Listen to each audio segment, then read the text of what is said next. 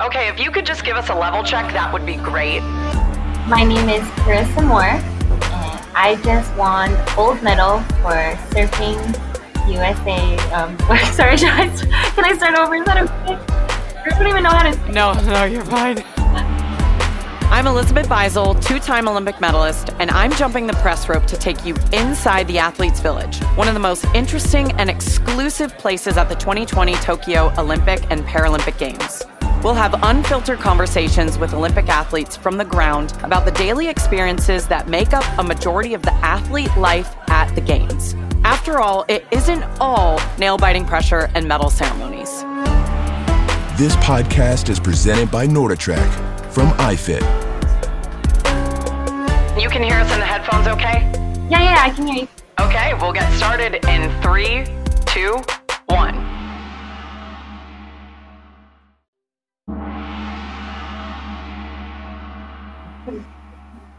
All right, Carissa, what does it mean to you to represent your home state of Hawaii? Because you're normally competing under that flag, and now you're competing under the flag of the United States of America at the first ever surfing competition, and you win that gold medal. Has it sunk in yet? Uh, I think it's going to take some time to like fully sink in, but um, it's been an incredible 24 hours. Uh, when it all happened, it was just overwhelming. I was just overcome with emotion because it's been such a buildup to this event. Um, you know, it's been four years since, or five years since it was announced that it was actually in the Olympics, and then the last year and a half um, with COVID and stuff to the games and the postponement and everything, and the anticipation, and then all the hard work and everything that's gone into it. Um, it's been, uh, yeah, it's been yeah. overwhelming. You put up such a beautiful post um, on social media, thanking everybody that's been a part of that. Among them, of course, your dad, who was a competitive swimmer, and I actually used to be a swimmer on Team USA. So I kind of have that like lovely connection to you and your family and the water. And I want to know what the ocean and the water means to you and how grateful you are for that and your dad teaching you how to surf when you were little. Can you just talk about that? Absolutely. Um, yeah, the, the, the water, the ocean is life. And I really feel like it's this beautiful um, thing that just connects us all. And it brings so much joy. Uh, I, I'm grateful for the, for, for, for being introduced to surfing when I was five years old and to be on this journey. And um, it's taught me so many life lessons, uh, just surfing and and I'm grateful for the opportunities it's given me, the people I've met, and it's it's a beautiful yeah, sport. You just are so vibrant and positive and it's actually something that a lot of the people that were in Hawaii at training camp for the swim team all said about you when you went and visited that team. Like honestly, because I know a lot of them and they were like, dude, Carissa Moore was here and she was just Wonderful. Uh, can you talk about how cool it was for you to meet some of the swimmers? No way. That means yeah. so much to me. I was like, I was out of my skin to, to go and meet them. I was so excited because I knew coming here, I didn't know what my Olympic experience was going to look like. And I really was looking forward to meeting some other athletes and going to some different events. And to hear that they were in my hometown, training at like my school that I that I graduated from, and um, I was just like, and, and, and I started surfing because of my dad's love for swimming.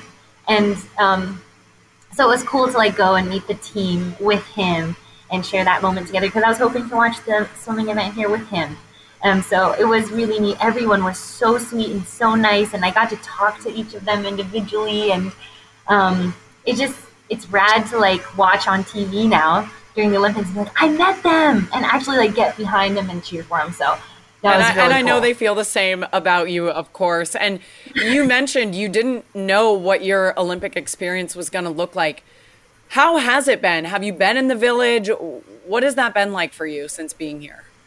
It's been incredible. Um, I didn't come in with any expectations, so it's, ex- it's exceeded any of, of the expectations that I did have. Um, we actually today, like a few hours ago, was the first time we went to the Olympic Village, and then I got a very quick, fast track look at everything. I wish I had more time. I went straight to the dining hall and just stuffed good, my face. Good, as you should. Um, you deserve that.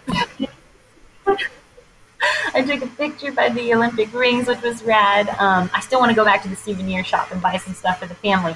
Um, but for the most part, we've been staying at a house close to the beach, just the USA surfing team. And U- the USA surfing team took such good care of us. They, the house was awesome. We had chefs. We had a beautiful locker room and place to like work out and get worked on. Um, there was a place to recover. Like we had ice baths and a jacuzzi. Like it was really good. Um, we were super comfortable. We weren't able to go to the Olympic um, opening ceremonies just because we were so far away and our event started soon after. But it was awesome because our team fully like we got all dressed up and we had our own opening ceremony at the house and. I will I know. I saw it. those photos of you guys, and I was like, they're having so much fun, like making the best out of a situation that you can't be at, you know. And on those off days that you guys have, what does that look like? Are because you're not in the water surfing every day, unless I'm wrong. So, what does an off day look like for you? Well, we actually we did get in the water every day, um, sometimes twice a day, um, to train. And um, yeah, so we'd go surf early, then we'd come back, and we usually chill, hang out, rest, have breakfast together, um, and then we'd surf again. Yeah, so it was just it was a really easy, simple, um, flowing schedule with us. Um, but I really felt like we all came in with a really like nice excitement and we just really wanted to embrace everything for what it was and it was really cool to be a part of a team for once and to serve for something bigger than just ourselves and um, you know it sucked not being able to have our family with us but on the bright side i don't think i would have been able to get as close to them as i did so that was really really special yellow jersey or team usa jersey how does how do they shape up against each other? I, I have to ask. Oh, that's a great question. I mean, I'm putting you on the spot. Ah, yeah, I, I know. How could you even compare? I know. No, there's some. There's only a few people. There's only 20 women and 20 men at this moment in time who have an Olympic surfing jersey. Wow. So I don't know if I would trade that. But the yellow jersey as a core surfer, I'm like, that's what I want, you know? So it's it's tricky. Right. and, and of course, one. like that yellow jersey is embedded into surfing culture. Like the Team USA jersey, the Olympic jersey. This is the first time. Like you've made history. You're setting the bar super high for all the people behind you. And that's something that you are passionate about and I, I admire you so much is just the upcoming generation. What would you say to somebody that is watching surfing – at the Olympics for the first time that's like, wow, I want to be like Carissa Moore one day. what does that little girl have to do? What does it take? Oh my gosh. Well, I would just say don't dream to be me, just dream to be you and be the best version of you because you can be better than me. Um, and I hope you're better than me. Um, I just, I'm excited to see the bar keep being raised and um, it's really cool to see the next generation doing things that I don't even know if I'll be able to do in my career, but it's super inspiring to me and keeps me motivated just to see that like just breath of fresh air and new life like coming into the sport. And it's nice to know like hey like everything's in good hands. And to see you know in my career time that how how many more girls are in the water and like getting after it. And like it's so cool. I'm i just love it. Um, I'm really excited uh, to see what. Yeah, you're breaking goes. through the glass ceilings, Carissa, for so many girls and women following in your footsteps. So I want to shift gears really quick. How many boards came with you in your quiver, and they were custom made? I'm assuming, right? Yes. How many boards? Um, I traveled. I traveled here to Tokyo with 12 boards, and they are all shaped by Matt Biolos. Um, Lost Surfboards. He's incredible. I've worked with him for years now, and we have a great relationship. And he's like, he is one of the best shapers in the world. Um, yeah, I had some great equipment under my feet. And he put a lot of love into them. And speaking of equipment, I know some people, this might have been their first look at surfing um, in the eyes of the world.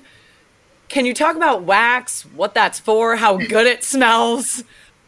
Because people people probably see you applying it and they're like, what what is she doing? What is that for? You know? I know. It's kind of crazy to think like for people watching it for the first time, there's so much going on, like from judging to like priority to why aren't they catching that wave and why do they choose that wave and what are those maneuvers and what are they being judged on and the board itself and fins like it's a lot for somebody like, that doesn't know the sport. I mean, I was watching skateboarding and I was like so lost, but like right. so entranced by it. I was like, I want to yeah. know more. Um, but yeah, wax is used um, on the deck of our board so that our feet stick. Um, so it's not slippery. And it smells really good. And it smells, it smells really Yes, smells I agree. Good. I'm like, I can't even identify as a surfer, but I surf, so it's it's just so cool to like be here with you, Carissa. Um, last question, uh, kind of on that scale. What's the sunscreen application process like? Are you wearing zinc? Are you putting it on every hour? How's that going? Oh, I am very firm believer in sunscreen. I um, I'm a fan of Sun Bum. They have a really great range of products, and usually it's like a first thing in the morning because I, I usually jump in the water every day, uh, first thing. So um, sunscreen on my face, or if I'm just like going out about my day, it's still important to have that layer of sunscreen. Okay, so I heard yesterday on a scale, on the Shaka extension scale. How stoked are you today? Oh my gosh, any shaka should be a full on shaka. I agree. Come, full on. Well, yes. Carissa, the hue of yellow, whether it's a yellow jersey or an Olympic gold medal, looks so good on you. And we are so honored and proud and happy to have you here. Congratulations. I really hope you take a moment to just breathe and soak this in because what you've done is is simply incredible. Well, hey, thank you so much for your kind words, and I really enjoyed chatting. Cool. Try to try to get some rest and soak it all up, and good luck on the rest of the tour. Bye. Thank you. This podcast is presented by NordicTrack from iFit. Follow In the Village now on Apple Podcasts and wherever you're listening to get automatic downloads. And tune in to the networks of NBC to catch every moment of the 2020 Tokyo Olympic Games.